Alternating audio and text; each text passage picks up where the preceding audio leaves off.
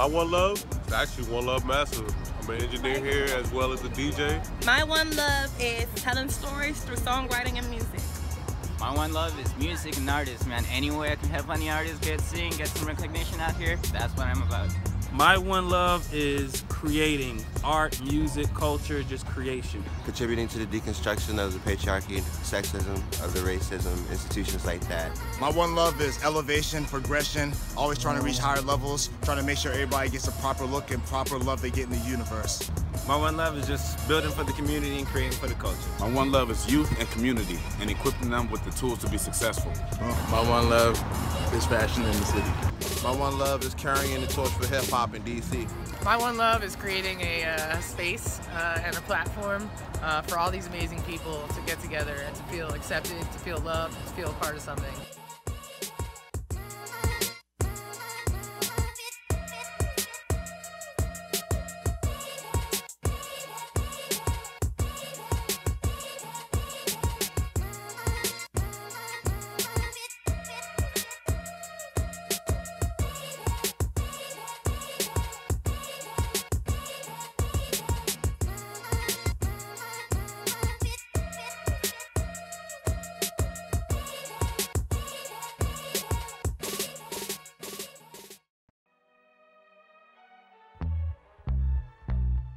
Do it for the culture. Do it for the people. Do it for the block. And of course, do it for the cipher. So you say that you spit, well step on up.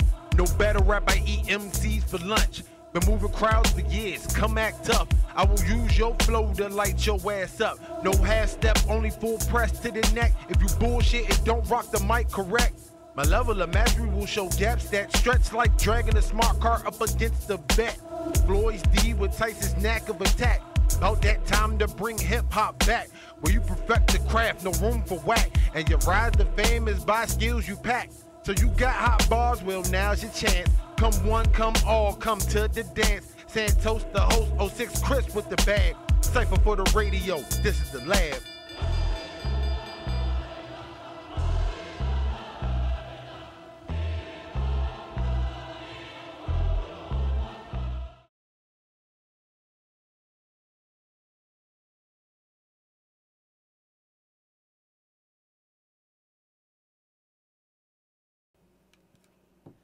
And welcome back to another fantastic, fabulous episode of the M&M Show. Thanks for joining us, everyone. Big shout out to the one and only Molly Ruland. How you doing today? Amazing. Really? No, not at all. Lying glad like to, shit. Glad to see you, though. Yes, it's nice to see you. It's feel like it's been a long time. It has been a long time. Welcome back, the one and only, the real Jay Mills. How you doing? I'm doing great. If you're trying to make sure that I'm sharing this live video, shout out to everybody that is tuning in to the M&M show. Hey. And I'm super excited today, y'all. We have a very, very special guest. Please uh, get excited and welcome Johnny Dempsey of Revolution of Hair Care, aka Mahogany's, who are we going who we're going to learn more about as this show goes on. Welcome. Thank you. How Thank you you for feeling? having me. How I you feel feeling? great. I yeah? feel great. Awesome. Happy to be here. Happy to have you. So, uh, you know, we've been starting out our shows just with like a quick general check in, and I brought a couple of things today to get us into the holiday spirit. Word. So, we've got some candy canes. Feel free Word. to have something to orally enjoy throughout Well, the show. You Thanks go, for the there you go again. Okay. And What we, else? Were, we, we Nikki an- always like innocently makes shit super she weird. does for your oral enjoyment. for your aura, and we also have this really cool I was gonna little shove it. nutcracker Exactly. here too. You- you know. Nutcrackers and canes for your mouth. thank, thank God you clarified because show is about to get really weird, man. Wasn't quite sure what to do. Like, with what the do you candy guys do with candy canes at your house? You know what I'm saying? Well, I decorated my tree today, so I put most of them on the tree. Uh, Oh, Yeah. I like to call them candy jays. Yes. Yeah. yeah. They are. They are though. They are. Straight up. They straight up are a It's J. a J. literally. They should be called candy jays. I am straight up a candy also. So, Straight up. just like candy. yep. Come Oh, man. Okay. I was I was waiting the whole time to put that to say that. I knew it was gonna it's gonna walk open. Well, holiday spirit, everyone, get into it. So, I want to uh, check in a little bit. Molly, you just got back from Mexico. Yes, I. Ole. And it looks like you have this cool, dope, new, colorful Yes, tattoo. yes, yes. Tell us about this. Um, well, I went to um, San Miguel uh, de Allende, which is a um, whatever voted the best city in the whole world by some travel magazine, but that's kind of super douchey. I don't really give a fuck about that. But years ago, uh, my aunt, one of the uh, few people in my family that I was close to at all, used to travel there every year and go to this artist colony and paint. And she was a, a magical and batshit crazy woman, and she shaped a lot of who I am today. And uh, for for years as a kid, she would talk about going to San Miguel and painting for a couple months, coming back, and I always uh, really wanted to go. Um, she passed away a number of years ago, but I always remembered that. And then randomly, my best friend's family, shout out to the um, Arkales and Gia Michaels, um, invited me to come to Thanksgiving, and they were like, "Yeah, we're going to San Miguel de Allende," and I'm like.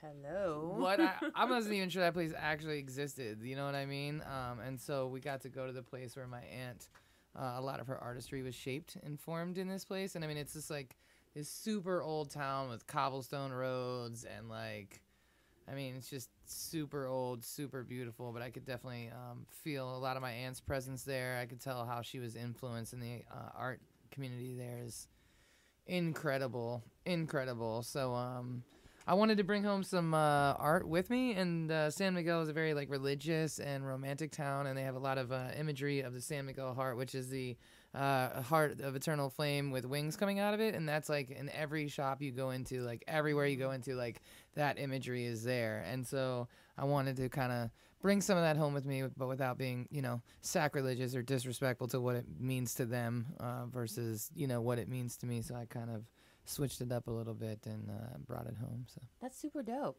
thanks. That's super dope. That uh, actually reminds me for for well, when I was 17 or 16, my mom said I could get a tattoo.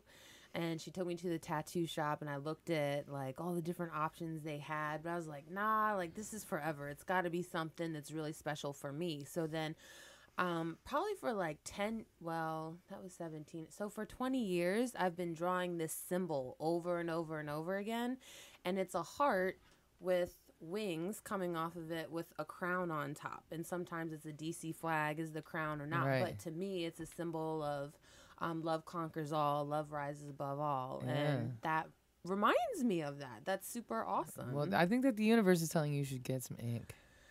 Do it. so I got this one. You're a gangster. Tattoo. Did it hurt? Little tiny. Oh my god, the worst pain ever, and it was only five minutes. It was five minutes way too long. Um, I definitely like cried. Of course, this is like a bone right here, but I don't know. I wanted to used to get like a whole sleeve. I have this like mermaid concept with swans and like flowers and everything. But then after getting this one You for like, five minutes, I'm like, hell no, I will not be getting that. Jay, do you have any tattoos? I do. Um, I got my first tattoo when I was 16. I wanted to have music in Chinese um, on my back. And um, then I grew taller, thicker, and it was no longer at the small of my back. it was at the Does top it of say my something ass. else now? so, uh, yeah, I got it covered up. And um, it took like three times to get it covered up because, yeah, tattoo on your spine. Ooh. Right. All the nerves. all of the nerves. All of the bones. Um, yeah, so that's my tattoo story. I wanted more than just the back. I wanted a pant. Well, like a short. Not Right. I didn't want it all the way down my leg, but like top of the thigh, like something like that. Just like a nice little but no. They told me that it wouldn't hurt anymore. Like I got in the most painful place that you could get it in and I was just like You gotta like the pain. Yeah. I don't gotta trust enjoy it. y'all. right. It, gotta w- enjoy it wasn't that bad and on the meaty parts. That that is true, but yeah, you got to be a special kind of I enjoyed it. I had a smile on my face. I was like, Do you have any tattoos? Yeah, I have one on my back like you. I got it when I was 19, and to me, it meant growth. So it's like a blooming rose. Uh-huh. But it hurt so bad, I didn't go back to get it colored or anything. I was so Right. So Yeah. yeah. I wanted another tattoo, but I was like, after like you said, after that one, mm-mm, I'm Yeah. done. But see, now you've had the pain of life. You know what I'm saying? Yeah. For 20 years, you'll be like, "Oh, that shit's nothing." Yeah, after having my baby. getting That's out what- of bed, after having a kid, You I squeeze the whole person again. out. You know what I'm saying? I Like mean, a I tattoo is tiny little needles, tiny little needles. Nothing like a whole person coming out. You know? Or labor. Labor hurts a lot. Labor's I think painful. that's what. I had a Life. C-section though, so thank God I didn't have to push her out. But that was painful too, though. Yeah, the after the C-section. Oh, that was horrible. Oh God. But childbirth is beautiful. oh yeah. It's a beautiful thing. But I thought about getting another one though. That's why I pop birth control like Skittles. You know what I'm Yeah, you, you definitely should. You definitely should. Just kidding. I don't. I don't believe in birth I, control. I I I like the the pain of childbirth only because I now understand how like you know moms have those hands that don't burn and it's like hmm. what Yeah. it's because after labor things don't hurt as much mm-hmm. as they used to. well, burning pot, man. yes. I think giving Straight birth spaghetti like- with your hands, like fuck with me. I don't feel anything. I pay your rent. it's not that hot. Oh man, great. You're like immune to bodily fluids. You're just like, ah. Yeah, you get puked and peed and pooped on All types of stuff. in yeah. a day. Ow. For breakfast. Just right before noon. Like, how was your day? I got peed, pooped, and puked on. Yep. And that was before you This even saw the morning. kids.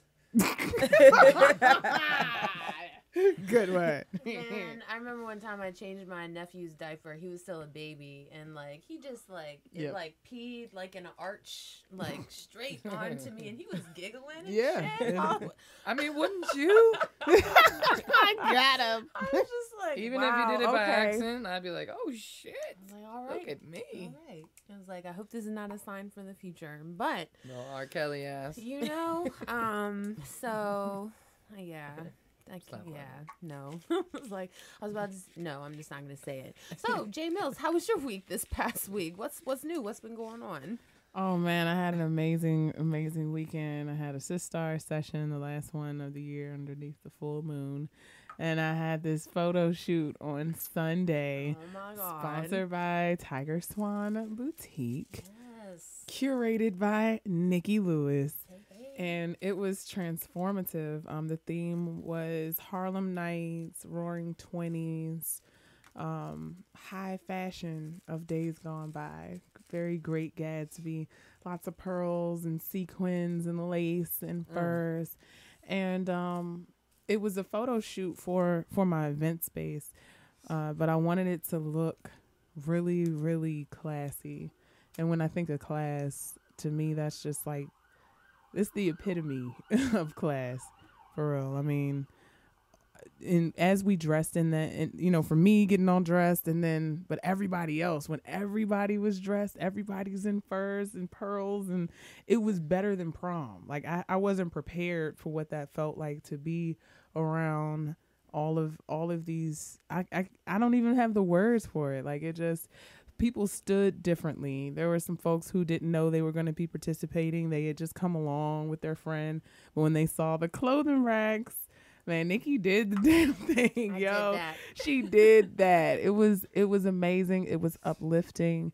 Um, even for the guys who didn't think that they wanted to dress up, and then they put on a fur, and we're like, "Well, do, is there a shirt? Is there something I could just, you know, just just seeing that it was it was great, and um, I'm excited. Shout out shout out to the J Suite and further dress up parties with Tiger Swan. Yes, and shout out to your photographer too. Can't wait to see Yes. all of her pictures. Shout outs to Empress, man. She came through last week with the uh, juice and all that. Um, and she's an amazing, amazing photographer. She's uh, done the photography for a couple of my album shoots. Um, for the Beautiful Mind, uh, she's behind the uh, um, Winter Sadness shoot. Uh, she's she's an amazing assassin. That's what I call it. when you you get to this level of photography where you're an assassin because You you you get the kill shot quickly. yes. No, that's all it takes. Damn, she shot me. Shot the fuck out of me. Wow. And it was good. And it was good. That picture of you. From this morning's post, I don't even. What, I don't know. Would you It's put it so up? I thought I feel like you put The it up black and white one? The one with you with the hair and you're looking that way, that shit is timeless. Oh, were you in the red outside? Oh my oh, god. Oh yeah. That shot. Yeah. Yeah, with the that is such a corset. Beautiful picture of you. It's so you. Thank you. And that that was what I was embodying again. Like when I dressed like that, I I don't know. I think I must have been Madam C.J. Walker or something in the mm-hmm. past, but I really feel attached to that time period. Being a Washingtonian right now, I mean, it's just crazy the parallels between now and hundred years ago. Exactly 100 years ago, ending prohibition, right before prohibition ended, at the height of the speakeasies, mm. and just I don't care what you were doing. If you was a prostitute, if you was a gangster, if you was a banker, you was dressed to the nines, dapper Dan down, tailored everything. Everything, the hats, the ascots, the tie clips, the cuff links and The brooches. the brooches and I- the I wa- laces and the I want that time to come back, but I wouldn't do well. I would definitely. I You would would. Oh my gosh. I, I, don't could think just zip up picture you. hoodies would. Uh, No, man, crush but you it. could wear a little shimmery number. Girl, we could, uh, we could like put brooches all over your hoodie. I'll be like the dock worker. You know what I mean? Which they were super fly too. They with the were. waisted and the ascot and the like Yeah, they were. fold over. Like yeah, in twenty. All right, I need to step my dock game up. The twenties was just, I don't know. Maybe it was because when there was no TV and internet and radio, you just had a lot of time Yes. to tailor your outfit. So we had a sitting room where you just mm. sat. Sewed, in the crocheted, room. read, You had a parlor. told stories, Yeah. had tea. Yeah. Yeah. That's back when they chewed gum as a pastime. Yeah. It was a it was a thing. I guess. Yeah. Yeah, it was a, it was a thing to do. I mean, people Like, would brush their hair like a hundred times. They did. It was a Yeah. thing. Is that real? No, it is real, and they had like the sets, you know, the the bristle brush with the ivory comb with the real silver uh hand mirror, like Yeah. a set, you Mm-hmm. know. They're like three elephants had to die to make this. Yes. Yeah. I use it Basically. every day We killed a million oysters to make this necklace. to make these earrings. It Yes. drapes to my feet, so I can wrap it around many Yeah, times. in fact, Cover it with my cloak. I I think the Audubon Society people. got like pretty big after the 1920s and 30s because they were like, "Yo, y'all got to stop killing all these birds for these hats." I have a peacock. oh, is that real? I think so. Yeah. ostrich fan. yes. it's a fan. I killed an ostrich to make this. A this. fan. fan. Yes. Yes. It was a, those fans were beautiful. gorgeous. That's why I search for stuff vintage only. Not furs made today or ostrich anything made today. Yo, I'm looking for the vintage stuff. It was already Chinchillas killed. and minks are very mean animals. Gen- I'm just gonna say roadrunner. they're just they're mean. Well, did I'm really excited because one of the chicks tried on the tan uh, coat with the mink collar, the swing coat, and she just looked glorious. And when I walked up um, at the end of the photo shoot and saw all of the women standing in formation at the end of the hallway, it was it just gave me life. And like you said like the women actually stood different. They stood with their shoulders squared. They stood with a little extra curvature in their hip. They put their leg out you know? And when i style individual clients like that's the moment i'm always going for. When you see the woman pop her hip, toss her head around, like that's the moment of transformation when she's really feeling herself Yeah. you know so i'm excited for any and all opportunities for women to uh, experience that and speaking of that i want to actually reverse things a little bit. I wanted to talk about your music career first but i think i want to talk about your hair first because hair is of utmost importance Yes, it is. to women having that transformational moment of really feeling themselves of loving themselves. And i had posted on uh, instagram earlier today um, at tiger swan style that when I thought about it, there actually is no Tiger Swan style without Johnny Dempsey and Revolution of Hair Care because every time I go to see you, you leave my hair healthy, silky, and super fly, and you enable me to transform my hair um, with my feelings and different looks. So I can do a 1950s victory roll if I want. I can do Marilyn curls. I can wear an afro. I can keep this undershave and look fly and modern. I'm able to transform my looks with my hair, and I just really could not do that without you. Oh, thank you. So no, thank you. so tell us a little bit, like what inspired you? How did you get started? Where did you learn to do hair? Well, I've been doing hair since I was like 12 or 13 out of my house. My mom had her den set up for me, like a salon, because I would do everybody's hair in the neighborhood and everything like that. So it was always a passion of mine to do hair. Mm-hmm. So right after high school, I went straight to hair school. And it, you just like knew it, or was it like you saw some people in your family in your neighborhood that were doing hair that had super hair fly? You're like, I want to do that. I think it just seemed like it came natural to me to do hair.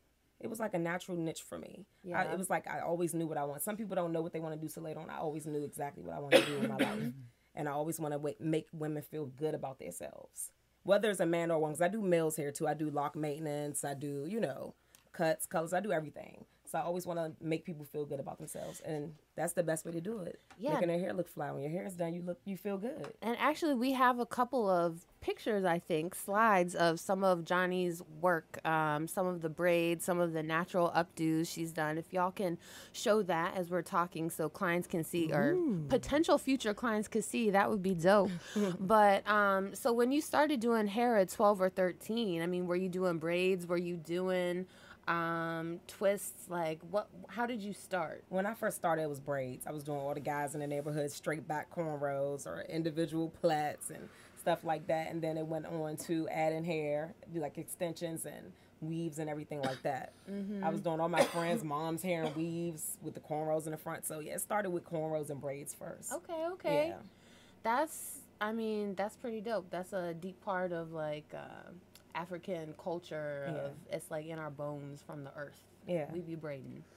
Um, so then you went to school. Where'd you go to school? I went to Dudley Beauty College. Okay, Yep, I went to Dudley Beauty College. and that was that's here in DC, right? yes, yes, that's on Rhode Island. Rhode Island Avenue, Yes. still there. Yes, it's still there. They just reopened it. Awesome. They just reopened it. I remember, I don't know if you ladies going to the hair salon growing up, but there's always the Dudley book of looks of how to get your hair done. Sometimes they would be having super dope. Other times, be like, who? d- Like, what is what that? is that? Yeah, that's how you look at hair books. You be like, what is that? And it's specifically for a hair book or a hair show, basically. Yes, yes. Yeah. What's the um, craziest or most unique updo you've ever done? Um, I think I did one for a wedding one time where a girl basically wants some. It was something like a beehive, but she wanted it built like braids. She was natural, and I like wrapped it around. It was sitting straight up on her head. Wow. Where she had her veil wrapped around it. So you like actually? I wish I had a picture of it. like a crown. yeah, on her head. on top of her head, because she wanted something natural, but she wanted something different. Yeah. Yeah, that was probably the dopest and the craziest updo I ever did in How my life. How long did it take you? I think it took me like almost two hours. Thank God I got everyone else's hair out the way. Everyone else's hair was like simple. But when it got to her, she wanted like a. She's like everyone else, straight and flat. Me, Yeah. beehive. she wanted something like just sitting straight up top of her head. Yeah. Like Marge Simpson. Yeah. Similar to that. I wish I had a picture because it happened so many years ago. I wish I had a picture of it though. That was the craziest thing. Most people like their hair to look effortless when they get married. She wanted something Crazy. crazy. Mm-hmm. A statement. A Yeah, she wanted She's like, oh, this. She was like, yeah, I want something. I do this all the time. But she was very natural, Afrocentric. So yeah. Yes. So, um, I was getting my hair done with you a couple weeks ago, Okay. and we had a, a client come in who was you remember her? She was talking about having some hair trouble and and uh, and like not feeling like her hairdresser valued her. This was not Johnny's client. Um, and she was upset because she hadn't been able to get a hold of her hairdresser, and then she was just upset. So she started talking about how hairdressers and stylists are a dime a dozen, basically. And I got offended because I'm like, no, they're not. like, and then when she left, we started talking about sort of like the science of hair and how much you learn, um, and how much you really put into. Um, I don't know the anatomy of someone's hair, right? You know, so tell me a little bit about that. What's the the uh, the doctor of hair like? What is that about? So the first few tests is like trichology, anatomy. We basically learn about the skin, and we learn about what could cause a person to have allergic reaction to color or any type of chemical and stuff like that. So it's a lot of I can't remember everything off the top of my head, but it's a lot of science that goes into doing hair. You have to really know about the human body before you get Mhm. even get on the floor and to touch someone's hair. So when she was saying what she was saying, I'm like, no, this is really serious. We're like Yeah. doctors of hair. So before you do color, you always have to do a patch test and stuff like that just to make sure a person won't have an allergic reaction to the color. So yeah, I don't remember everything, Nikki. There's gonna be a quiz Yeah. after. but yeah, it's like um, fit, um, tr- trichology is one of the um, things. So it's like almost 15 to 20 tests we got to take before we actually get on the floor to actually touch someone's hair. They want to That's make sure we know our stuff. Yeah. Absolutely. We don't want your hair to fall out as soon as we touch it. So yeah. Which that has That's happened. That has happened to me before. Like having a relaxer on like too long back in the '90s or something. Yeah, my hair like broke off uh, in high school, like my senior year. I had I had had my hair in braids for like I don't know five years straight, in and out, in and out, in and out. And then when I was just like I'm done with this, you know. Um, I had this long, bountiful, like long, bountiful hair, and uh, I went to get it straightened, and um, I didn't know at the time, you know.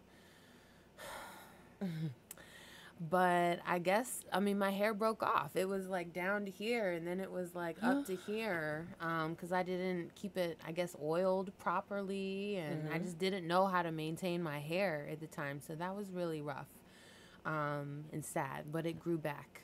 Thank God.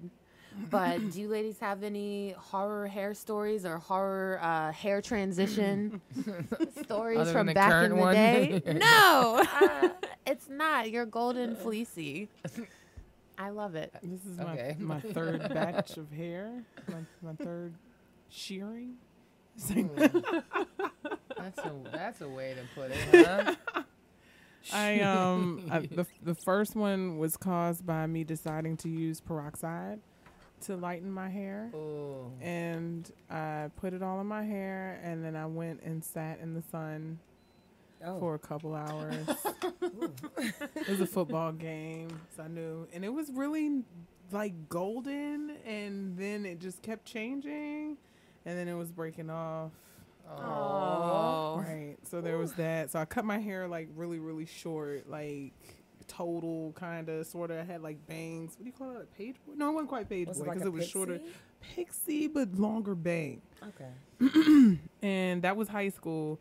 And then I cut my hair again to uh, go natural. I started locks, and I had locks for a couple years. And life stressed me. A really toxic relationship I was in was stressing me. So much was stressing me. My hair was thinning. You ever see somebody with locks and they're just holding on Yeah. by some threads? Ah, it always hurts when I see that. I thought that was from like weight. It can be. It can be a lot of things when you when you lock your hair. Um, that can make your hair break off like that.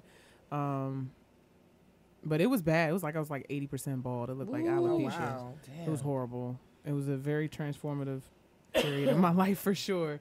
Um, that's what really got me to start wearing wigs. Uh, like Which I love. Thanks. it it, it was like a thing. It was like, dang. I don't know. That was the beginning of Jay Mills. Like it was like, yo, fuck it, I'm bald. You gonna be mad? Or just throw a wig on it. The wigs fit so good You when I was it with the bald. wigs. Oh my gosh. it was it was it was seamless. And they were like, Whoa, you went from locks and all. I mean, it's amazing how people treat you completely different based on Your hair. your hair. Oh, yeah. I know. Like what? Let's talk about that a little bit more. I'm the same person I was with the locks, but now I got the little Asian bang and the to my elbows little wig and doors were opening that had never opened for me before. Um, it's crazy. Wow. Hair is real, huh? Right. Yeah. And then um well, you know, clearly I lock I locked my hair again. um so it's been like 2 years locking, but I still I like the the wig cuz it allowed me to really dive into J Mills and allow for a separation of myself or more so like just to turn in turn on and dive into the entertainer Mm-hmm. um that I that I am or that comes with my music when I'm performing it live. So, you know. I can see that. Now, Molly, you, we were talking about your hair transition earlier today. So you used to have this long, bountiful, curly, Yeah. blonde hair, and you cut your hair, and you have the super swoop now, which I love. Well, thank you. Um, but why'd you make the change? Well, I've had all kind. I had dreads for five years. When was that? Long time ago. Um, ninety nine. That was a long time ago. 97. 1990. That was 20 years ago. yeah, it was back before you know people got mad about that. You know, so I was in under the radar. But um, no, I locked my hair because I just wanted to change people's perceptions and like stop judging people based on what they looked. And I was in like high powered jobs and handled a lot of money, and I loved. Uh, dealing with all of the facets of that and then people would come in and meet me and just be like you're a 21 year old white woman with dreadlocks and you're high right now i'm pretty sure. And it's like yep Yep. and i just got you a quarter million dollar home like and saved your earnest money deposit you know? So i i, ch- I definitely did it for the challenge of changing people's perspective. Mhm. um, but then i just really missed brushing my hair so i i, I had hair. Um, you know, I don't know. I just cut it all off. I don't know. I have super long, naturally curly hair my whole life, and I just cut it off super short. I don't even look like the, you know, if you look at pictures from me from like three years ago and now, I, I don't even look like the same person. I know. It's fun. Have you felt like changes from people or uh, difference in people's perception or the behavior towards you with the hair change? I mean, I definitely think that, like, yeah, I, I think people assume a lot about your gender or sexual preference based on like outward cues, you know, Mhm. um, which you know, uh, you know, may or may not be accurate, but it's interesting, like people's perspective on that.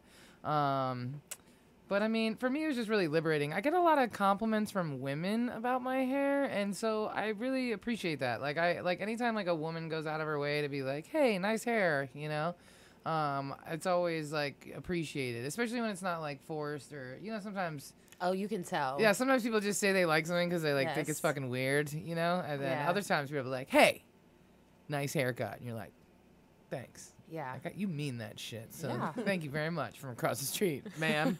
you know? Fuck yeah. Like and I appreciate those moments of like interaction with other women. Um but it's interesting. I don't know. Like I think it's a good reminder because there's definitely times when I'm like, oh fuck, what have I done? You know what I mean? I look like a fucking marine. Like I, this is not the look I'm going for. Um, but it's just a good reminder that like nobody fucking cares, man. Like don't be such a narcissist. Like people aren't like you know people don't like me any more or less. Like my business isn't performing any less or better than before. It's a good reminder to not get too hung up on like dumb shit like the physical package that you've arrived in. Like if you're able to show up and get up and your body is working, then like fuck a haircut. Like challenge yourself every once in a while. Um, you know, it's it's just hair. You know what I mean? Like. That's why I, lo- I love how you get to change your wigs all the time. I feel like people would think I was just batshit crazy if I showed up like a different wig every week. But man, I would love to do that. I would change my outfits like you do. I would just totally fucking go with it. People think I'm batshit crazy. I mean, but I love that though, man. You know, it's great. It's great. You- Well, sorry, I didn't mean to yeah, no, it's okay. I was gonna say, I on the other hand, like I haven't really uh, been as uh, liberated. My story has not been as liberated with my hair and being able to confidently put on a wig. I, as a matter of fact, I don't think I've ever. Well, I've bought one wig for like Halloween, and I didn't yeah. ever wear it. I was like, this is this isn't right for me. and uh, you know, I I remember this one day I ran into Johnny's salon. I was like almost crying. I was like spewing self hate because it had been too long since I had come to see her and get my hair done. And it just wasn't the way I wanted it to look. And so I was like, I need you to fix this. Like, I look like a nappy headed slave. like, I literally ran my in there and said that. Right. I'm just being honest. Um, and you know when i reflect on like why is that why as a confident black self-aware self-loving um, woman woman. i know why would i still have this like self-hate against my hair and um, i have you know i grew up um, in a um, a lot of homogeneously populated towns where there wasn't a lot of other black hair. There was there weren't black hairstylists um, did in Western Maryland, you know, or there might be one, you know. Um, it's just really limited. Or if they were there, like I didn't know about them, my mom didn't know about them. So like doing my hair was a struggle. My mom's hair is like beautiful. It kind of looks like Molly's hair. It's uh, uh brown, but she um bleach uh, blondes it for a long time and it's curly and then she'll wear it straight and it's gorgeous and I loved it. And she just like wasn't um uh exposed to how to do black hair. Like my mom didn't know how to braid or anything like that. So she did the best as she could. And uh, I basically, I can't believe I'm saying this on air. I had like a Jheri curl from the time I was a baby until uh, like sixth or seventh grade. And sixth or seventh grade for us, that was like 1994. So it was long after the Jheri curl was cool anymore.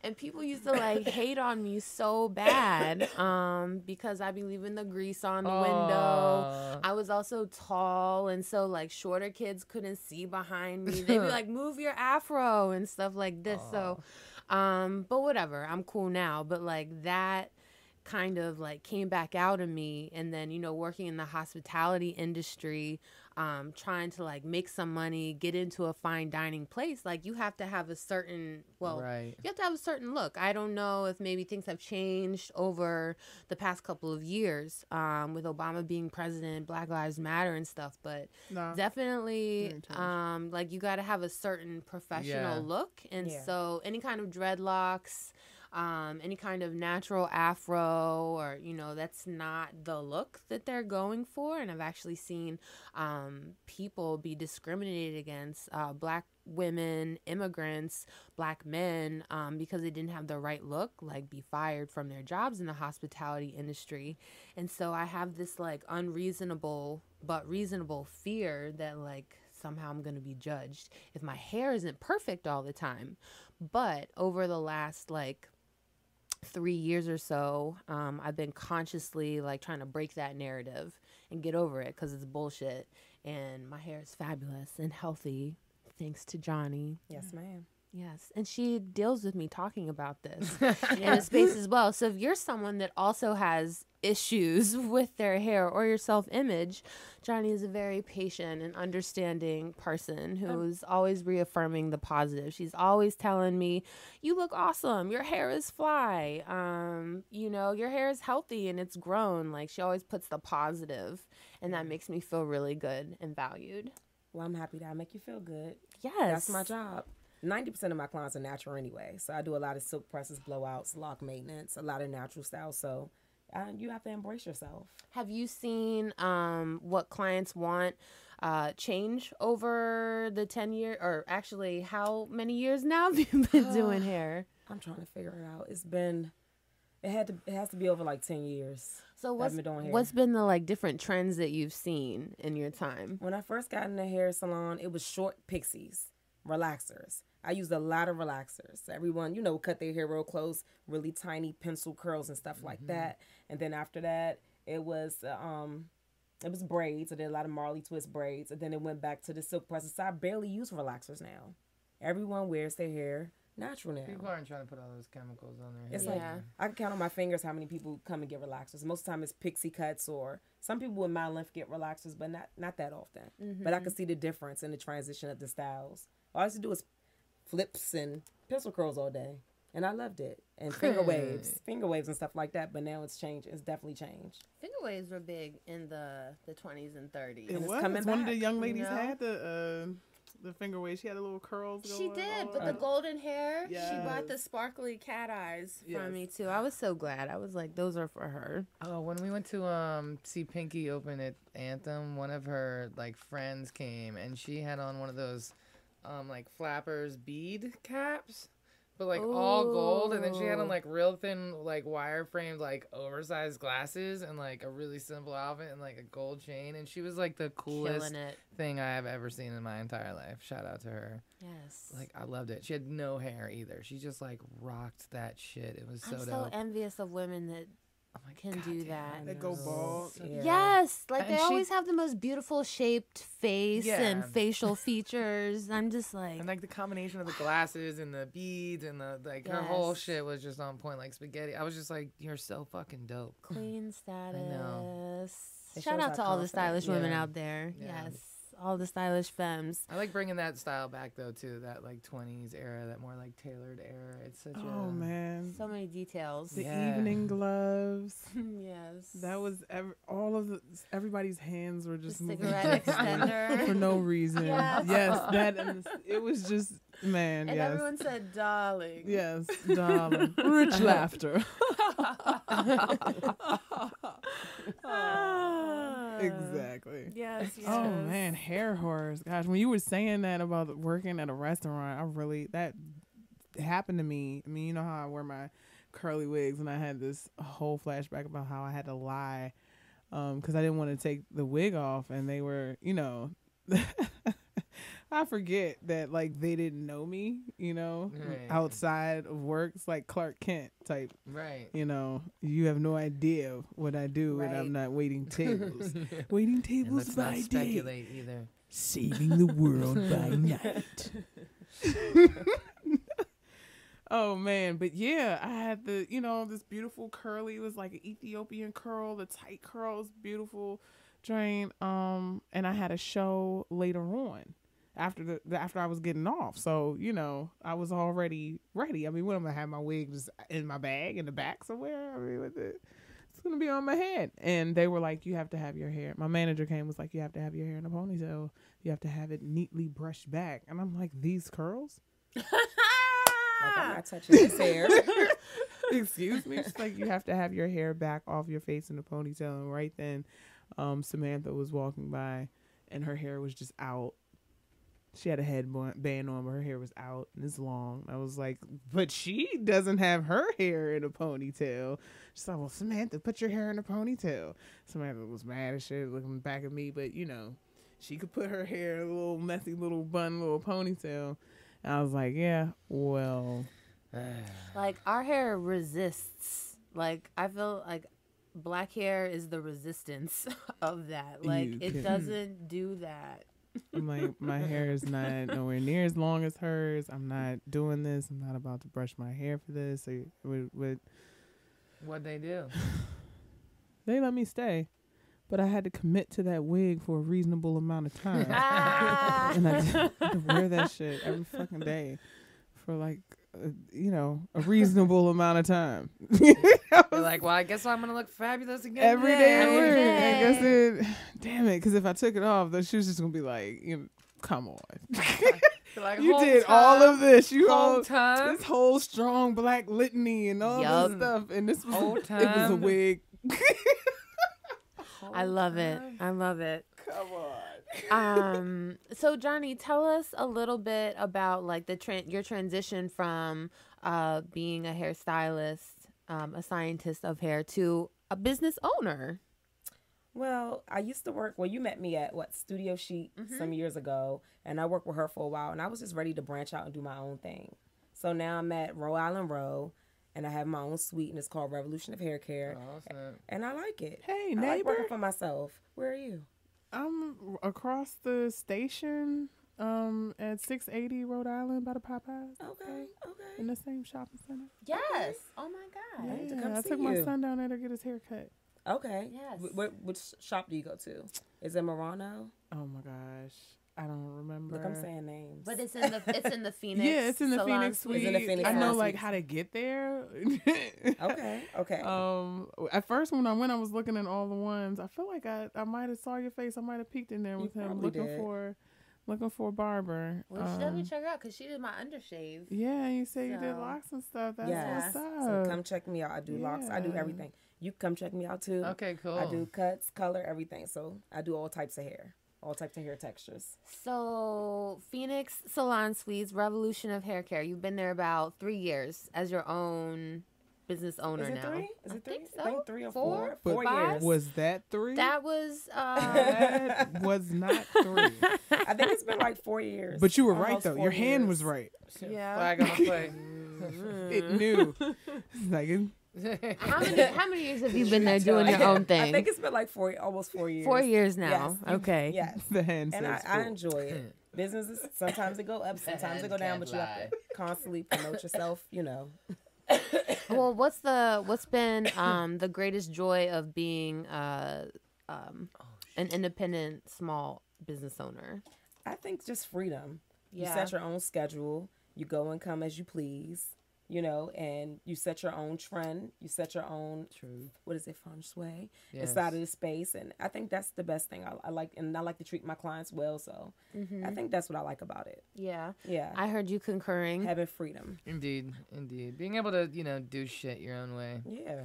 Is important. I think you need to work for other people first Yes. to truly know what that is because otherwise you can be like super naive and you're like, why don't they just do this? And you're like, well, there's actually like 1700 fucking reasons, you know what I mean? Right. But until you're a business owner, you're like, oh, I get it. oh, okay, It's yeah. so true.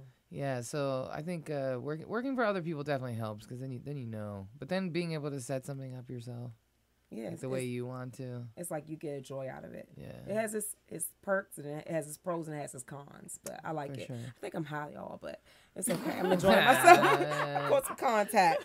Plausible Yeah. deniability though. You didn't smoke. you know That's I right. mean? That's right. Because I I was am gonna I'm doing a you a cleanse. I think my stomach is empty, so I was like, "Ooh, okay, go Uh-oh. I just want to know how do you schedule time for self care? I Yeah. think as a business owner, that's that can be a very difficult thing It to do. is. I'm off. Um, I just, you know, I just had a baby. My baby's uh seven my months gosh. old. Wow. And okay, it's She's bad. so beautiful. I'm, get- I'm getting my life together slowly. but surely. Okay. but I take off. Well, Sunday and Mondays are my days off, and then every other Wednesday I'm off. So I try to take up up time with my baby, and then take up time for myself.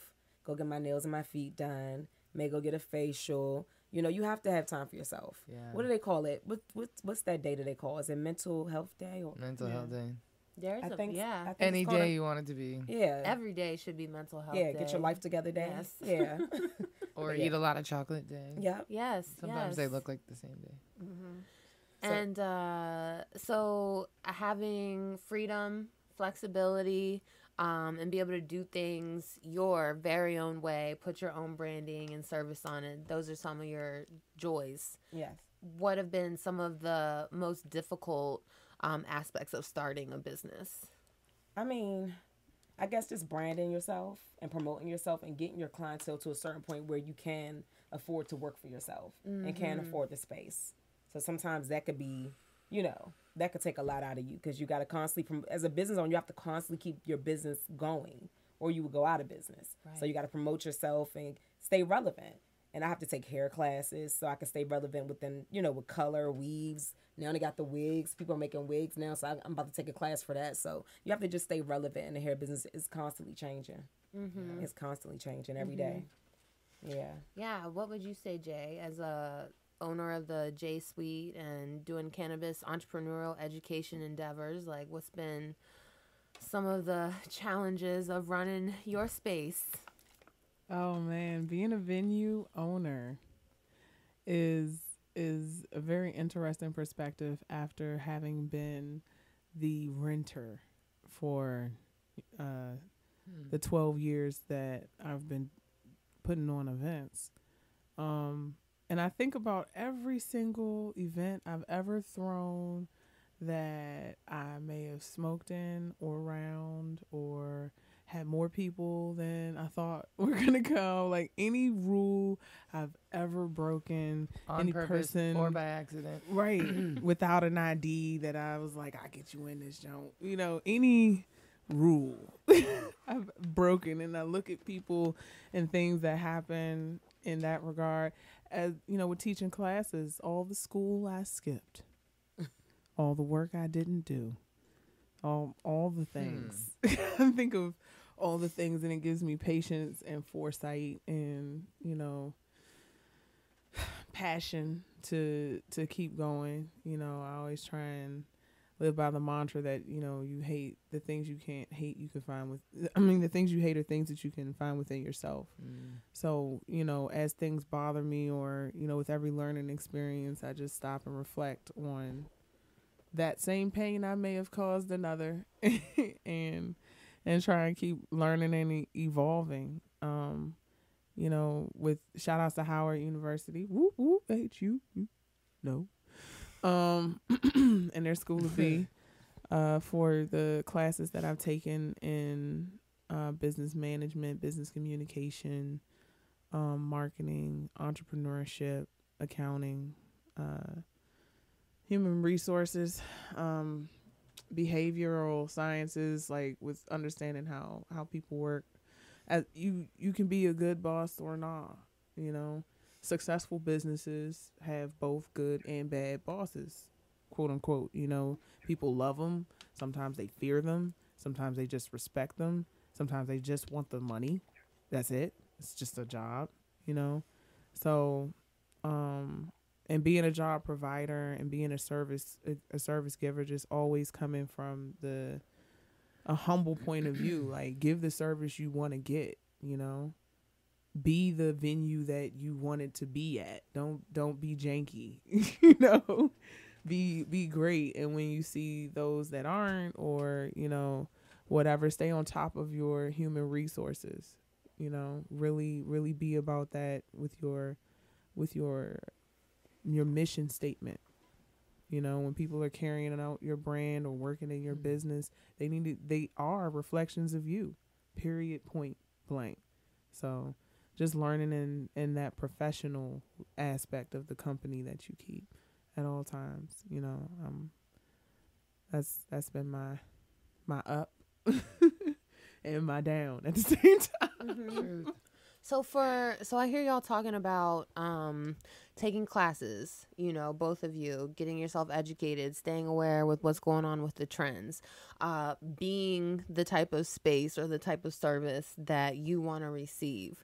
Um getting those initial first spaces. Um for people that have a dream of starting their own business who are, are watching um but you know are in that phase of struggling to uh acquire monetary funds to create the kind of dope not janky space that they want to do or to take the extra classes to like get started in that um what words of advice um might you give those type of folks legally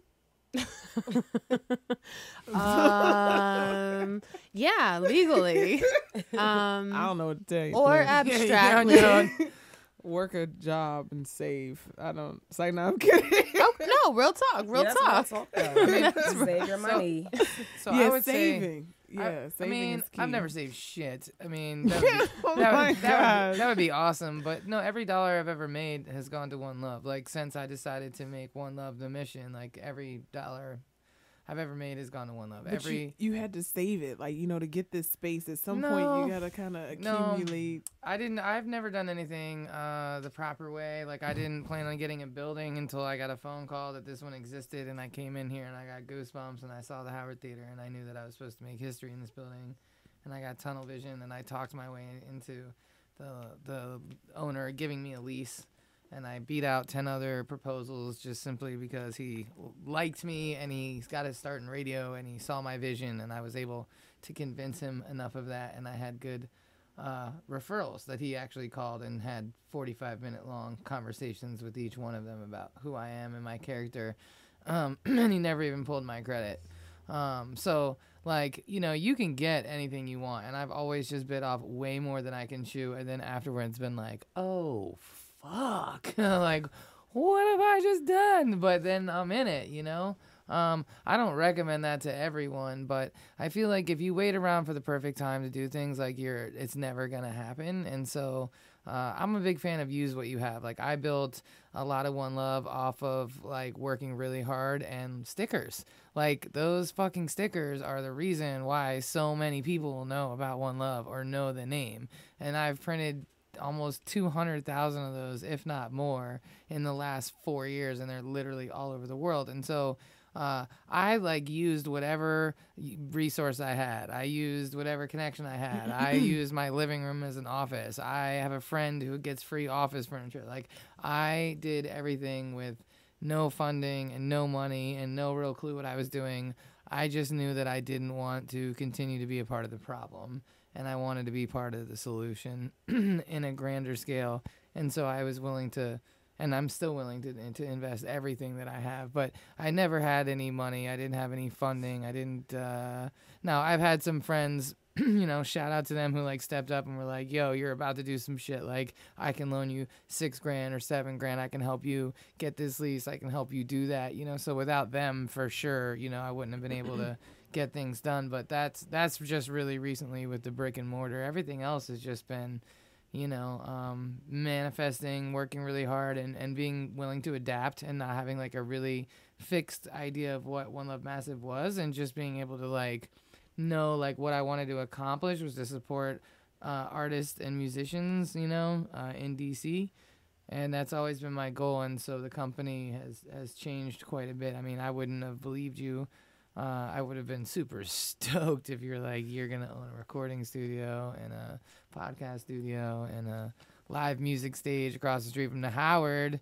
Like, I mean, you know, I would believe you, but I'd be really fucking happy to hear that like ten years ago.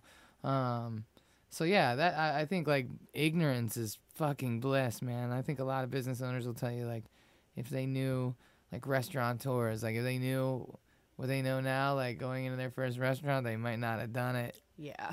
but they'll do it again. You know what I mean? They're willing. Like you go through boot camp and you're like, "Fuck it, I'm still alive. Let's do it again. I'll get it. I'll get it even. You know, better the next time out." But it definitely takes a certain type of Mm-hmm.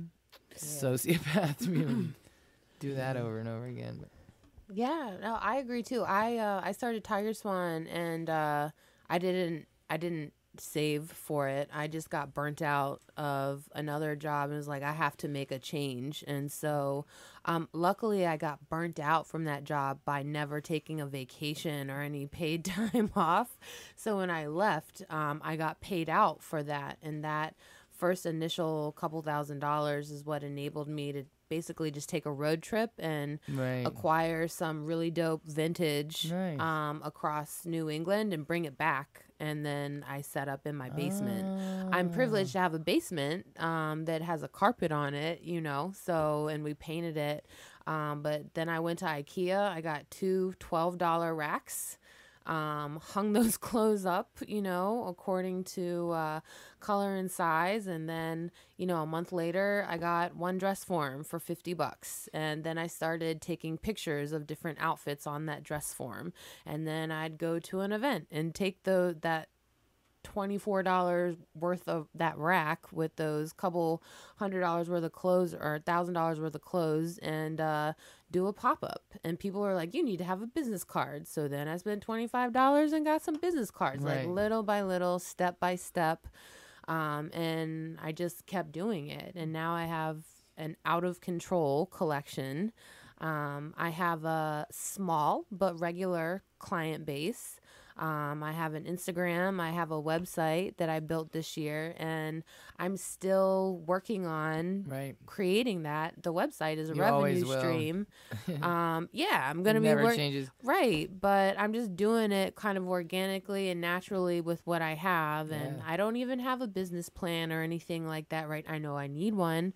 Um, but I'm still in that experimental phase of trying to figure out what what works, you know, within my time frame and my personal goals.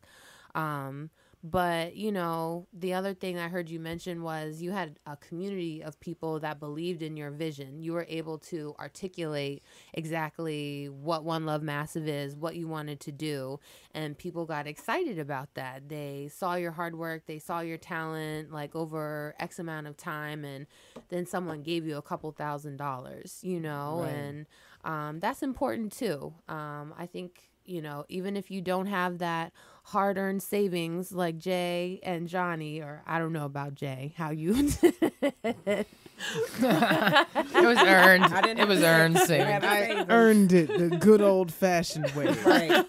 the American way. The American way. Which means she killed someone. Oh my gosh. I'm just kidding. But yeah, if you if you uh, if you don't have that, you know, savings or whatever, don't just give up on your dream. Keep going. Write your ideas down on paper. Exactly. Start talking about Talk it. Talk about it. It manifests. Start telling other people about it. Someone will have an idea for you, or they'll have a skill set that maybe isn't your strength, and they might want to help you. You know, and you just keep building, and you know, don't give up. It might take 10 years That's right. might take 20 years but if you want it badly enough you're gonna get it Exactly. yes And don't I talk agree. about what you're gonna do. Just do it. Talk Talk about about what you are or- or- doing. and talk about what you want to do with the right do it. people that can help elevate you to get there. But don't talk about what you're gonna do. You know what I mean? right Just do that shit, man. Talk to the right people about it. yeah I agree. but also make time for self-care because it's a rough world out there and Amen. sometimes you know we're our own greatest enemy we're our own biggest blockade to getting our dreams done because we be getting swelled up in the head and forgetting our greatness. So i'm excited later in the show to get metaphysical because that is always Blah, a blah, great blah. uplifter. But before we do that i want to talk about johnnie a little bit more because yes she's an amazing hairstylist. And by the way if you want to book an appointment with her you where can people find you? You can find me at styleseat.com slash Johnnie Dempsey 2 and that's styleseat.com slash Johnnie Dempsey 2. I just did a commercial, y'all. yes Bam. she did You have a great radio voice. she Thank does you. and that's um johnnie dempsey it's j-o-h-n-n-i-e dempsey d-e-m-p-s-e-y number two and uh you can probably see the spelling of her name on the actual podcast promo so uh yes. just for your, all the your links and everything is there. yes All of the links. Styleseat.com slash Johnnie Dempsey 2. Check her out. You can see more pictures of her hair. If you're just tuning in now, you may have missed the slide, but more of her great works are on there. So, uh, Maybe maybe they'll get a real live update. Maybe I'll go see you and then be back on the show. and you Yes, guys can ma'am. Come see see me. my Trust roots. us. Not anymore, hopefully. I need to come back and see you soon too. So, but uh little we haven't shared about you. Um you are an incredible artist. You Yes. are a female rapper here Yes. locally in the DMV. Hey. Hey, right? Yes. So, what's your hip hop queen name? Well, they called me Mohoganise back then. And as I went on, that's they one of my friends nicknamed me Mona Flosa. So that's so I go by Mohoganise slash Mona Flosa. Okay, okay. Yeah, and um, I did it. I, I was rapping for years. I'm just getting back into it, and I I don't know why I stopped, but I'm back into it. That's one of my passions, and I know that I'm gonna do great things for next year. you got to come on the lab. We have a cipher Yes.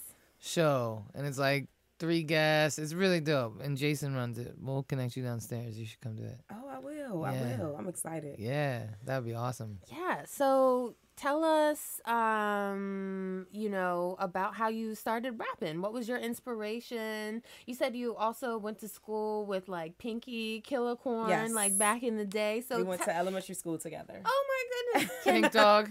Pinky. Yeah, we called her Pinky since elementary school. I think first, second grade. I guess because she's so pink. I mean, I don't know. I think that was a, I think that was a family name. So I think everyone went by Pinky. Yeah, Mhm. everybody went by Pinky. Yeah. I don't even think I know her real name because we called her Pinky all the time. Lanita. Lanita. Okay. See, I didn't even. I didn't know that. And I knew her since elementary school. But I know they called her Pink Dog, and then uh, yeah. So, like, were you rapping in elementary school? Were you starting your flow then? Like, when Yeah. did Mahogany's Mona Flosa? When I was in elementary school, I used to listen to Face Mob, um, Nas, and Lil Kim and Foxy, and I grew up listening to them because I'm the youngest, and all my siblings are like older than me. So I used to go in their room, sneak, and listen to their music, and I started writing from their music. I started off doing poetry, and then from poetry, I started writing my own music, and that's when I realized, oh, I want to rap. Mm-hmm. Yeah, I want to rap. So that's when I linked up with this guy named Bill Gray, who owns Come Records, and we did a, a whole album, and it was um, it was Grammy, it was 50 annual Grammy nominated. It wasn't nominated, but it was in the slots for nomination. Mm-hmm, Yeah, What year was that? I think that was like 05. That was some years ago. you're, you're ready, huh? I'm I'm back and I'm ready. I was like, I wish I never, you know, stopped. I took some downtime. I went through some things and I was like, I need I to mean, take time to myself. But now I'm ready. Don't have any regret because that time is only gonna make you a better artist. It's only Yeah. gonna make your your you know words that much more impactful because Yeah. you've been through some things. Oh yeah, it's time. Cause I, could- I mean, I've been writing lately, and I, I wrote a song, uh, three songs in two days, cause I'm coming from my heart when I'm writing. Yeah. So Mm-hmm. I'm definitely ready to come back. But to see Pinky doing her thing, I'm mm. excited for her. Yeah, she's Just- killing it. Yeah, she's a beast. So just to see her and somebody I actually grew up with.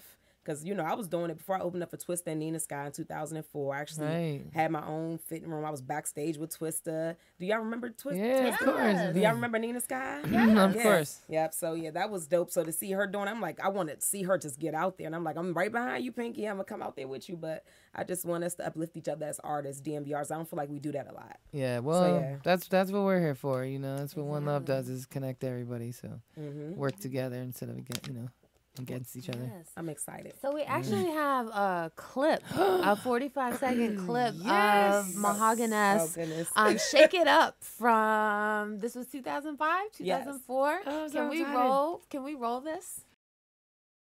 I'm just the best, you know I'm a pimped out chick for life. Y'all think I play me right? I play that joker twice. When I step up in the club, I shake my bum bum, and all them dudes up in the cut trying to get them some. Quick to come with the hat, this street shit. When you roll with me, they ain't seen it, but I just came to have fun and move my body up on the dance floor. I came to party, drinks Bacardi in the cut, VIP trick, and all you girls faking, bow down to this, put crowns on this, cause we the number one rap label, but we just came to shake, not dance on tables. What?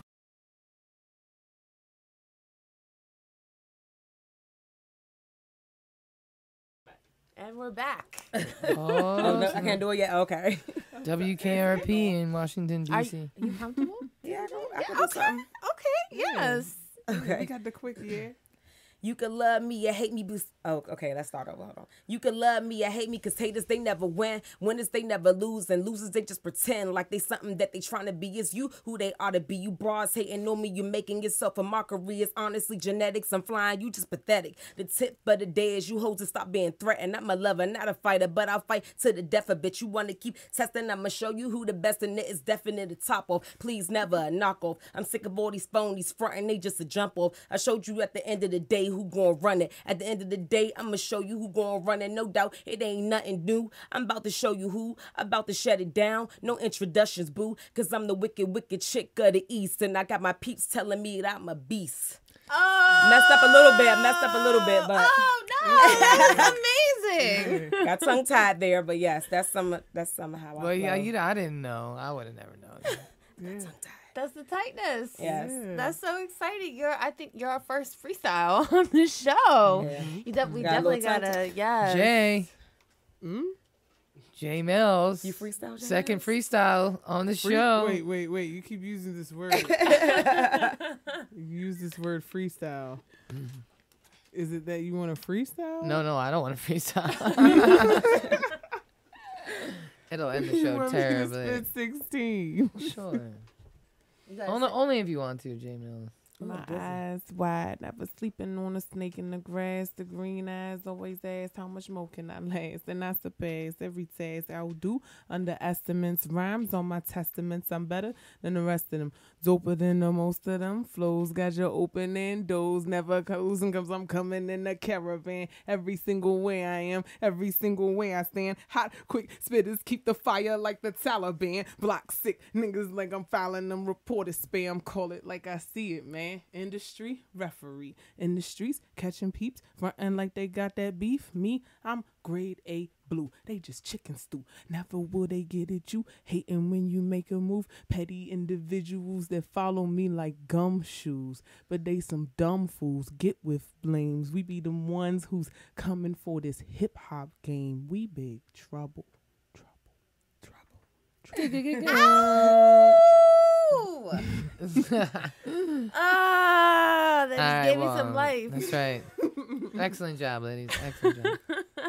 That's so tight. I'm inspired, but I'm not gonna drop any bars right now because the show is about y'all today. Um, so that was ill. Um, I was feeling um I mean, not to compare y'all, but I was feeling a little bit of that like Cardi B energy. That like I'm just telling you like it is. This is how I feel. Um, a little bit of aggression, you know, and I like that. Of course, Jay Mills got the like sexy kind of undertone in there. I like that. But you know, that was ill. Two different styles. Um, tell me a little bit about uh, what it was like 10 years ago um, having uh, a strong um, semi-aggressive kind of flow like as a woman in the hip-hop industry um, did you find that there was space Yeah. yeah I feel like if I would have came out then, it was it was definitely more space than it is now. I feel like you could we could still do it. I feel like it's not a lot of female rappers out here. Mm-mm. I feel like it's more males. So I feel like we need to make room for each other. That's how I feel. But back then, when I used to go to open mics or battle and stuff, I was really girly like I am now, and they'll be looking like, "What's she about to do? Sing?" And I'll rap or I'll battle, and they'd be like, "Oh wow," when they heard me rap. So, it would, Mhm. yeah. I, feel love like this doing that. Yeah. Mills kills and heals.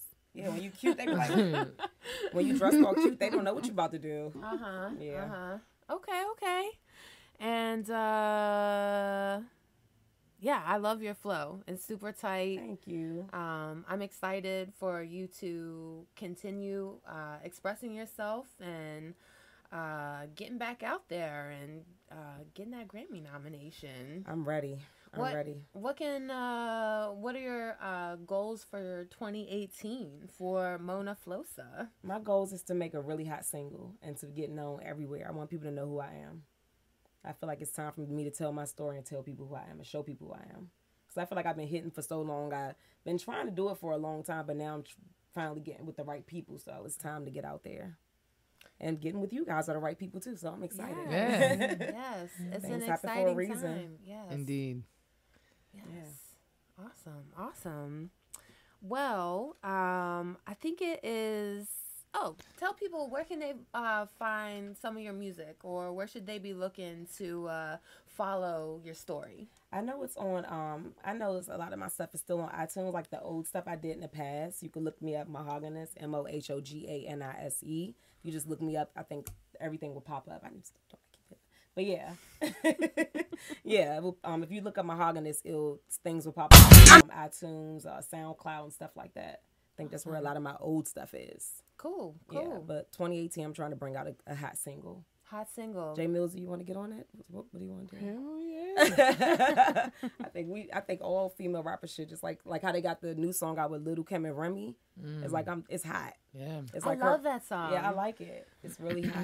I'm I'm all about Ready that. for the female rappers to just come out here and show we show these I dudes that we the Well, we we got a the beast. studio right here. I haven't done a song with Pinky yet, but that's definitely on my bucket list. Oh, yeah. And Risa? Um, right, and Risa, that would be so sick. Oh my gosh, I would love for us to just be like locked in the studio with some dope ass beats or band or something, and just We can make it happen. There's one literally right there. create and just see what happens. I got the keys. Yeah, I love collabing with with with with lady rappers. I really really feel like DC is as a musical scene is is very is is a paradigm shifter. Is a reason 100%. why when it comes to hip hop DC was skipped. Yeah. Philly, Baltimore even, you know, like they're careful with who they choose to represent DC Yeah, it's true. rap, which is crazy because you have artists like Oddisee or Kev Brown, you know, who have been known for years and travel the whole world. Kokayi. Um, you know, even Maimouna, a lot of people like they think of her as a singer and she's an ill ass rapper. Oh my gosh. And she's on tour all over the world performing. Like we have amazing talent here. We do. Shout outs to um XO and YU and Diamond Yeah. District and the work that they were doing. And even still now with um a lot of these uh rappers that are coming up Nappy Nappa, Sir uh. JIDK, um, you know, but they'll they'll let Wale, Shy Glizzy, Yeah. Fat Trel be the voice of the district. GoldLink. Light Show. Um, right. Which I like all of them. Yeah, I do too. That's cool. There's so many There's dope lot. ass female rappers in DC that Yeah. have been dope and are like known Ra, Pinky. Yeah. Um, shout outs to also I already named Maimouna, but Imani Fela, she moved over to LA, but she's doing big things over there. Um, you have Empress, we were talking about her for the photography and all that. She a dope rapper as well. Um, Terica Jane. yes, Terica June. Oh my gosh. Yes. Millions of views on her videos. Yes. I met you her at know. South by Southwest like three years ago. And out there by herself, grinding, you know, making it work. So for now, us to have a a industry where for so long it was just Nicki, really, and now Right. there's Nicki and Cardi. Um, they've that's all that we've had to represent all of women. Period. You know, hip hop has a Kendrick and it has a Chief Keef And and it has Pussy, a J too. Cole. you know what I'm saying? Like what is the it is it is a purposeful and very sinister thing that is being done in terms of the limitation of the black female representation in hip hop music. It's purposeful. Well, you know, and I was having this conversation with my husband the other day too because of the new uh, Remy Ma and uh, Lil Kim song, and and I was like, you know what? If I was Lil Kim, I'd be telling people to pay homage too.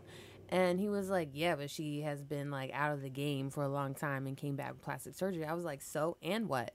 I was like, she was one of the very first like female rappers to like just say whatever the f she wanted to, how she wanted to, and like put it out there and paved the way for uh Nicki Minaj and a Cardi B and a Jungle Pussy.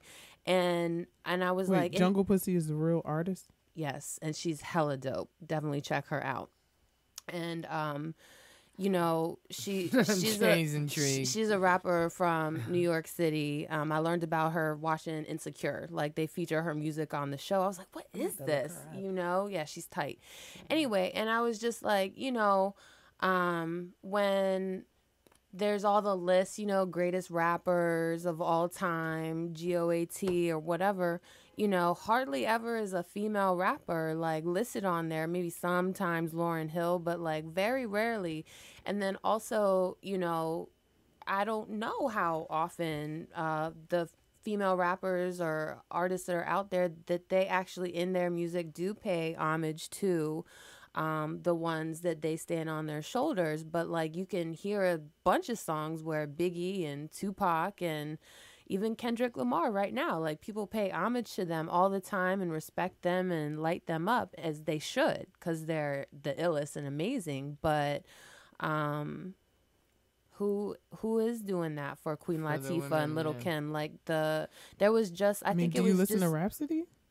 Yes, and I love her. Shout out to Rapsody. Okay, so one that's one though. Do you listen to uh, Jean Grae? Not for a long time. She hasn't made music in a while, but she not that long ago she did drop something. Um, I'm trying to think of who else. 3D, uh, Na'Tee. She dope as hell, and she definitely uh isn't denying who inspired her. I don't know why Nicki started off like trying to act like she didn't have any influence by Lil Kim when she literally Clearly. posed exactly Yeah. like her I know. in Blue her hair, promo photos and hair. is, you call yourself a Barbie. Like everything that she did was so cookie cutter. It's like she picked up where Kim left off And was going. like, I'm exactly down with to even remixing Biggie joints and flowing like that. Like and there's nothing wrong with that, you know. But Like show respect when respect is due. Like Kim. Yeah. influenced me so much in so many she influenced everybody. She definitely did. Everybody. Everybody. Style. She changed Sex Sexuality. se- Yes. owning her sex appeal. Like she was like, "Yeah, no, I'm the pimp. What? You ain't licking this? You ain't." She made me demand head. Like, Right. no, I don't want dick tonight. Eat my pussy right. Right. What? that was such a foreign. con- I was like, "Oh shit, That's what my is favorite this song. Like, not My only song. they're supposed to be licking this, what you ain't licking this, you ain't sticking licking this. I got witnesses. Ask any nigga I've been with. They ain't hit shit till they stick their tongue in this. That's what I'm talking about. shit. Yes. Like what? Yes. That's so Im- It's really powerful. I love What? you, It's demand. really powerful. It is It my is, it is. right. You are about to the shit I mean. You're gonna eat my pussy. Yes. Well, well. gonna do and that Kim did that. that. Yo, Respect. like Respect to I was the Lil' main one saying that. I was like, she took her style and ran with it, but not showing her, paying her, you know, showing any respect to her. So that's why Lil Kim coming back like, look, let me tell you something. That's why I was like, I would, I would have this song out too. Yeah. But um, at the same time, I do think that like you know, that you have to allow people to stand on your shoulders. You have to allow people Absolutely. Yeah. to to grow on top. And um, you know, ear- earlier today I was talking with some other friends, and we were talking about Jay Z and how everybody that came up, name a rapper, Jay Z's worked with them. He's never been like, oh, you know, fu- forget Lil Wayne, you know, forget Drake, forget. No, he got songs with every everybody Yeah. Everybody. He like oh yeah he he shows props you know? So that that's to i guess circle back to what's different about the dc area when it comes to the camaraderie that exists between the female rappers how we work together how we actually legit know each other. You know i don't i haven't known pinky since elementary but i have known her for over a decade you know just from being in this scene this long. Same with rada mc years and years you know it's very organic the the bonds that we have and from the outside it's it's something that is new because nobody be doing music with other people that that's from different camps like that Yeah. you know everybody just collabs within the same organization but um with the with the women the female rappers y'all yeah i'm all about that work you know we perform on the same bill and all this stuff yo shout outs to the female love Mm. energy Yeah. that that's Yeah. going on yo shout outs to pinky shout outs to risa shout outs to empress my girl maria poster girl. Shout outs to m shy. I know she writes now but uh she's still a huge influence on me. It's a blessing to be a fan of your peers. Right? Shout outs to the Harlem Renaissance again. Like that's why this is the Renaissance again because we are surrounded by so much greatness. We know artists Yeah. and like fashion designers, boutique owners, casually, mm-hmm. just casually. Casually. it's like oh, It's a beautiful thing. you know. I mean, everybody's got to be doing something these days, though. Like everyone has got to be doing something. like it's too expensive to live, not to like Yeah. be Yeah, hustling. you gotta- Do You something. know? Be the best something that you can Yes. be. And you know, that's also like the energy of the East Coast, I feel like. And, you know, I, I love it. Um, I know, like, I was talking to Chris the other day about this too. You know, I was like, would we ever leave DC? You know, because I'm born and raised in the DMV in this area. And, uh, you know, I just, I love it so much. And, um, I love that super hustle energy. I love the seasons changing. I love the closeness like of all the cities and the transients and like the highways and just the energy that comes with it. I love the being in DC and like people are about their business. They're about their shit and they're not sorry about it and they're aggressive and um you know, I it's I hear it's just like real different energy on the West Coast, and that's beautiful in its own right. But I'm like, I kind of like being on the grimy, like Yeah. East Coast, Fast talkers. You know mean? Get shit done.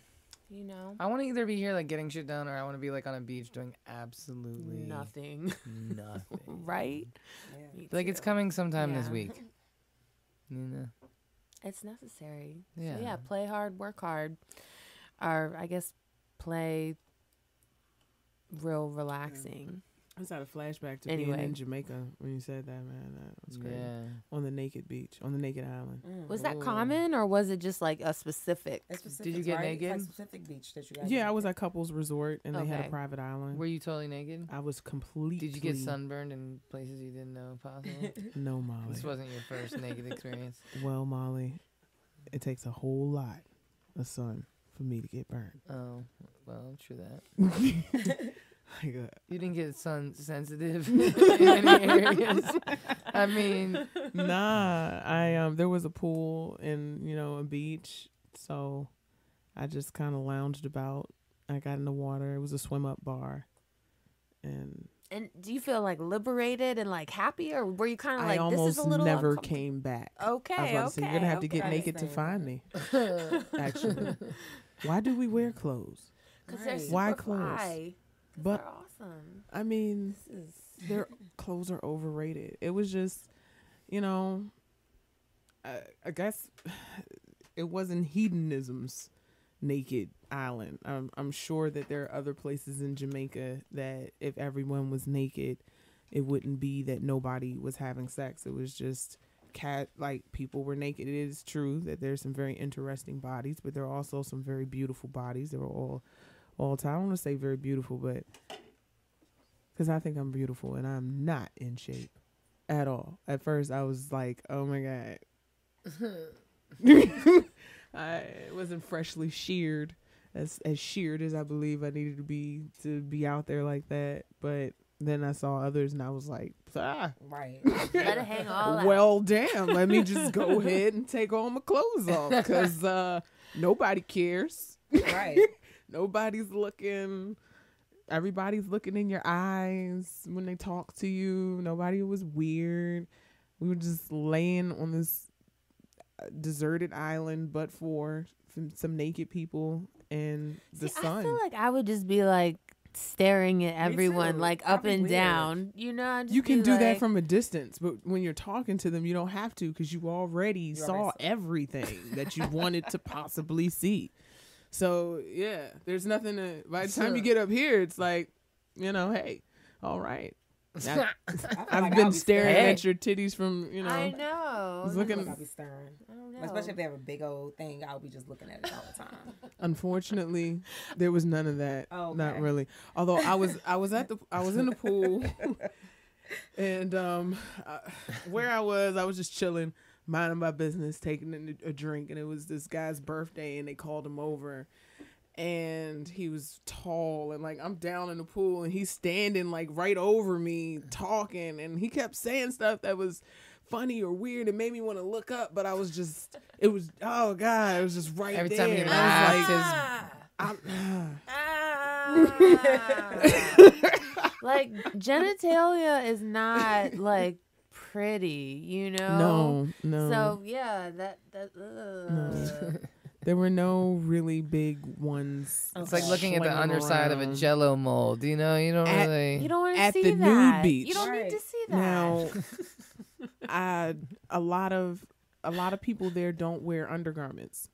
Like women don't wear bras, men don't wear underwear. and that's just like I purposely did in not wear a bra for the last 24 hours. I purposely left my house and came to work two days in a row without a bra on. I also haven't taken this hoodie off, but it starts small. In America, I can't go braless in public. No. Me, I, Men I, are- yeah. I may think I'm just going. No, they want to go everywhere. So no, and people people care here about that. You know, so wear bra in America, Jamaica, no problem. right. So yeah, um, the a lot like that was just something, but nobody nobody really cared. You know, you could wear one or not, but I wasn't prepared for the men without underwear. Now, yeah, not at the nude beach, but just you know, walking down the street, going when I got some jerk chicken. You know, was looking at keychains and key. I just can't.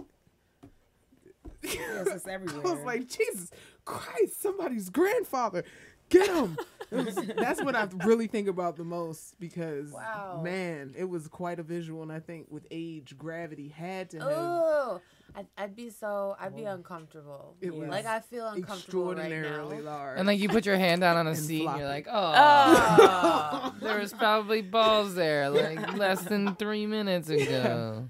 Oh yeah. Um, Balls all over everything. It's everything. like that gotta be uncomfortable. Like Like- it has to chafe or like sprain or something. I want okay, so this is this is um where my brain went weirdly because that's who I am. But I just wonder, you know, because if people are more like, you know, abundant, showing their abundance freely in Jamaica, and it isn't a thing, you know, like, is there less sexual harassment and assault, you know, because mm-hmm. it's, you know, whereas like here we're restricted, so people are like frustrated or something. I'm just, I'm curious, like, Yeah, like the first time I went, they they kept having to reassure me, you know. But I will say, yo, big ups to the whole West Indian Massive because the women do have a certain aggression, and so do the men. So some you gotta kind of know how to say no, but they it's not like a they're going to turn to a northerners. I do think that the coldness makes many men more barbaric. They just don't know how to act when the skins come out because they spend half the year with our legs covered and we're so covered. They literally be like, "Oh, skin, ah, shorts, skirts, oh, ooh, ah, ooh, ah, ooh, ah, titties, oh, ah, ah." Yeah. God, Yeah. but like in Miami, it's it's getting kind of tropical down there. You could, you know, totally walk around with your two piece, your bikini top Oh, on, yeah. and you're not getting raped or harassed unless they're northerners down there, and then they bring that activity and that, hey yo ma, hey hey, well then fuck you then. bi-" Yeah, Like what is that about? What is that's some northern shit? Like you don't that never has that ever happened. Excuse me, sweetheart. You know the South is very nice. Hey, you look beautiful. All right. Well, you have a good evening then. they are, but Southern men are kind of aggressive, if you will, very persistent.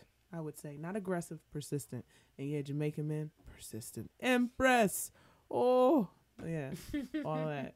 But you know, they're not gonna. They're very respectful, totally respectful. And yeah, the first time I went, didn't wear a bra. It was very liberating, Mm. very liberating. No one cared. Dope. No one stared. No one glared. so with that, we're gonna transition from business shout out. Uh, one more shout out to Revolution of Hair Care. yes, yes. Revolution of Hair Care at the Phoenix Suites over there by the Rhode Island Avenue Metro, where you can get your do redid or whatever you want, really, by the fabulous Johnnie Dempsey. Dempsey, you can book her at www.styleseat.com forward slash Johnnie Dempsey 2 what what? Um other uh organization i wanted to shout out today if you ladies have shout outs to now would be the time but uh other organization i wanted to shout out today because you know i care about government politics organizing women's rights black people's rights all of that healthcare. Um, i want to give a shout out to moms rising. They're a nonprofit organization national organization. They're here in dc and the reason i want to shout them out is because they have been hustling this week. They have been mobilizing all kinds of people moms to uh, the capitol building to say basically like fuck you trump this healthcare uh this tax bill gutting of our healthcare and college all this stuff is not good for working families. And i've been getting their texts their email petitions. So they're one of the groups uh, representing women's interests um, across the board who are uh, working really hard to stand up and um, you know just just keep it pushing. Just because this uh, bill has gone through, it doesn't mean that it's permanent. There's always something that we can do as citizens to resist, um, to show other proposals, um, to get people out of office who aren't serving our interests. And so they're one of the the groups who is really actively uh, responding to the recent tax bill. So fuck you very much, Trump. And that is uh, momsrising.org. Nice. Momsrising.org. You can check them out, donate, see when they're marching again, and join. I think actually tomorrow at 10 a.m. they're marching on the Hill again. So uh, check them out. Do you ladies have other businesses you want to shout out? I do. It's not a small business; it's a government organization, but the uh, Community of Hope over in uh, Anacostia, um, on Atlantic Street. it's a uh, healthcare facility, and they're just awesome there. They're just they're really awesome there. I uh, had to go see them this week, and they're great. They were super responsive. I called them five minutes after their office opened, and I had an appointment 25 minutes later. Awesome. yeah. Um, and they like genuinely cared and took care of me when I got there and were very reassuring and provided top notch help. So, uh, much uh, love to DC healthcare systems for having great people working there. It's very reassuring. It is really reassuring. Shout out to Community of Hope. Yeah. What a great name. I mean, It is. you know, but that's setting the bar kind of high. No, that's really important. I'm glad that they're that you shout them out and and uh, you know I know we've highlighted other uh, smaller community health places before, And uh, it's important, you know, because uh, hospitals are closing in DC and, and getting smaller. And so there needs to um, be affordable, accessible, quality places sure. where people can go and get help. And so that's great. Community of Hope. Community of Hope. Southeast. Yep. Doing the damn thing. Mm-hmm. Awesome. Well, with that, let's uh, hand it over to Mills to close us out with uh, another metaphysical Taking my moment. headphones off. Snap, snap, snap, snap. They're messing up my metaphysical flow. Oh yeah. Yeah. You want me deeper in your ear hole? Sorry. Sure. Sorry. Something about that word. Ear hole. Anyway. Shout outs to all these boss ladies in the building. I was thinking that um, the metaphysical message was going to be about walking on water. I was thinking, you know, speaking earlier, um, a metaphor that, that really gives me a lot of life. It's kind of tied into the the alchemist.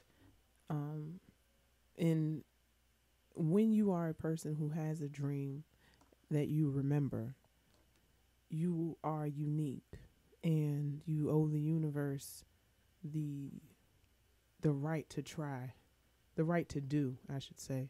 The right to take that dream and make a plan and make it real because everybody doesn't remember their dreams. Everybody doesn't have dreams that they remember. Everybody was a child at one point, sure. And you see a child at the age of two, they want to do everything. They have this crazy imagination.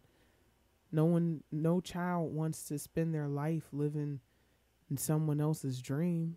But somehow along the way, people lose their dream. People's dreams die. People tell them that their dreams can't come true. But if you are a person who remembers your dreams, you are going to live a very interesting life. And if you choose to actually follow your dreams, because some people remember them, but they haunt them. The what if, the I used to, I was really good at. At one point in time, I did. Uh, and now I wonder what.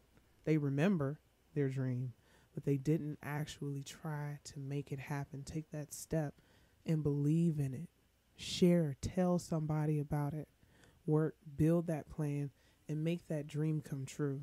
You got a little beginner's luck when you first start living out your dream, just to show you that, yeah, yeah, you were listening to the uh, universe, and the universe heard you. Things fall into place. But then afterwards, you'll spend the rest of your life proving to the universe how much you believe in that thing that only you can see.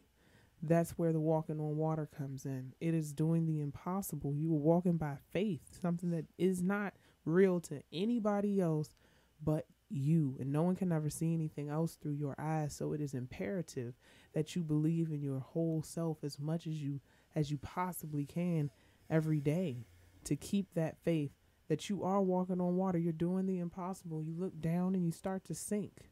You got to look up. It's impossible when there is no explanation why, when there's no reason why, when you're doing the absolute irrational. And if you start to actually tell people about your dream, they'll tell you that it's a dream, it's foolish, it's crazy, it's impossible, all of these different things.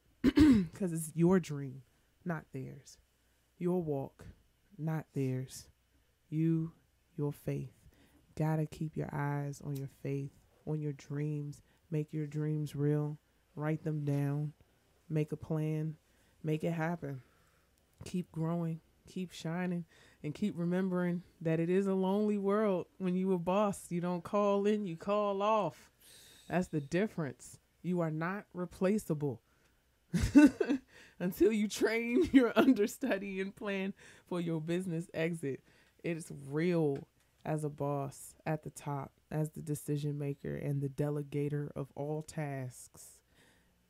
We gotta keep the faith, take time for self care to connect with that still small voice that tells you that this is your dream.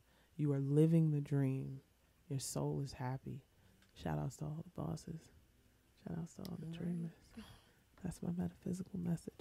Oh, and shout outs to, yeah, whatever this is. Shout out to our sponsors, Weed. Thank you, Weed.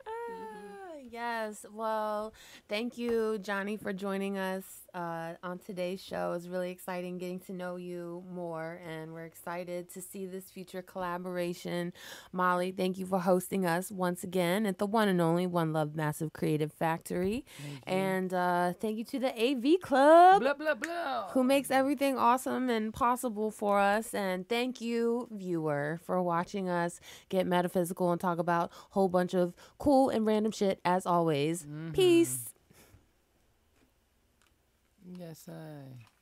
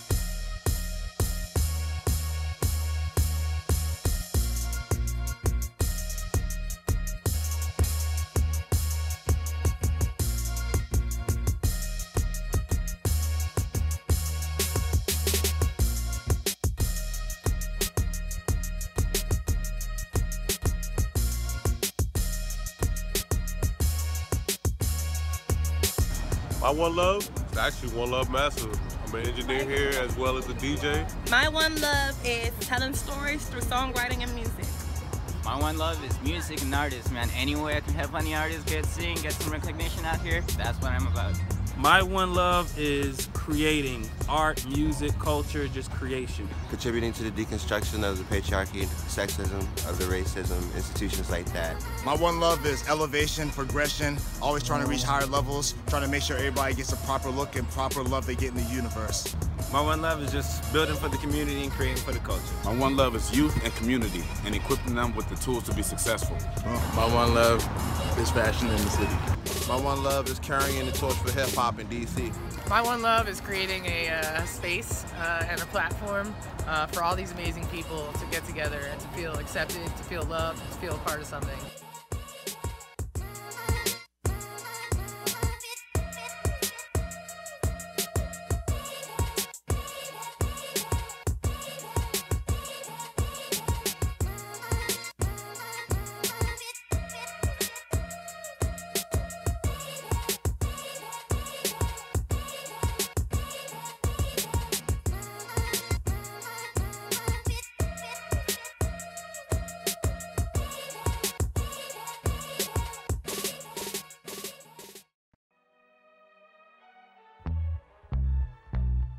Gotta do it for the culture. Do it for the people. Do it for the block. And of course, do it for the cipher. So you say that you spit, well step on up. No better rap, I eat MCs for lunch. Been moving crowds for years, come act tough. I will use your flow to light your ass up. No half step, only full press to the neck. If you bullshit and don't rock the mic correct. My level of mastery will show gaps that stretch like dragging a smart car up against the vet. Floyd's D with Tyson's knack of attack. About that time to bring hip hop back. Where you perfect the craft, no room for whack. And your rise to fame is by skills you pack. So you got hot bars, well now's your chance. Come one, come all, come to the dance. Santos the host, 06 Chris with the bag. Cypher for the radio, this is the lab.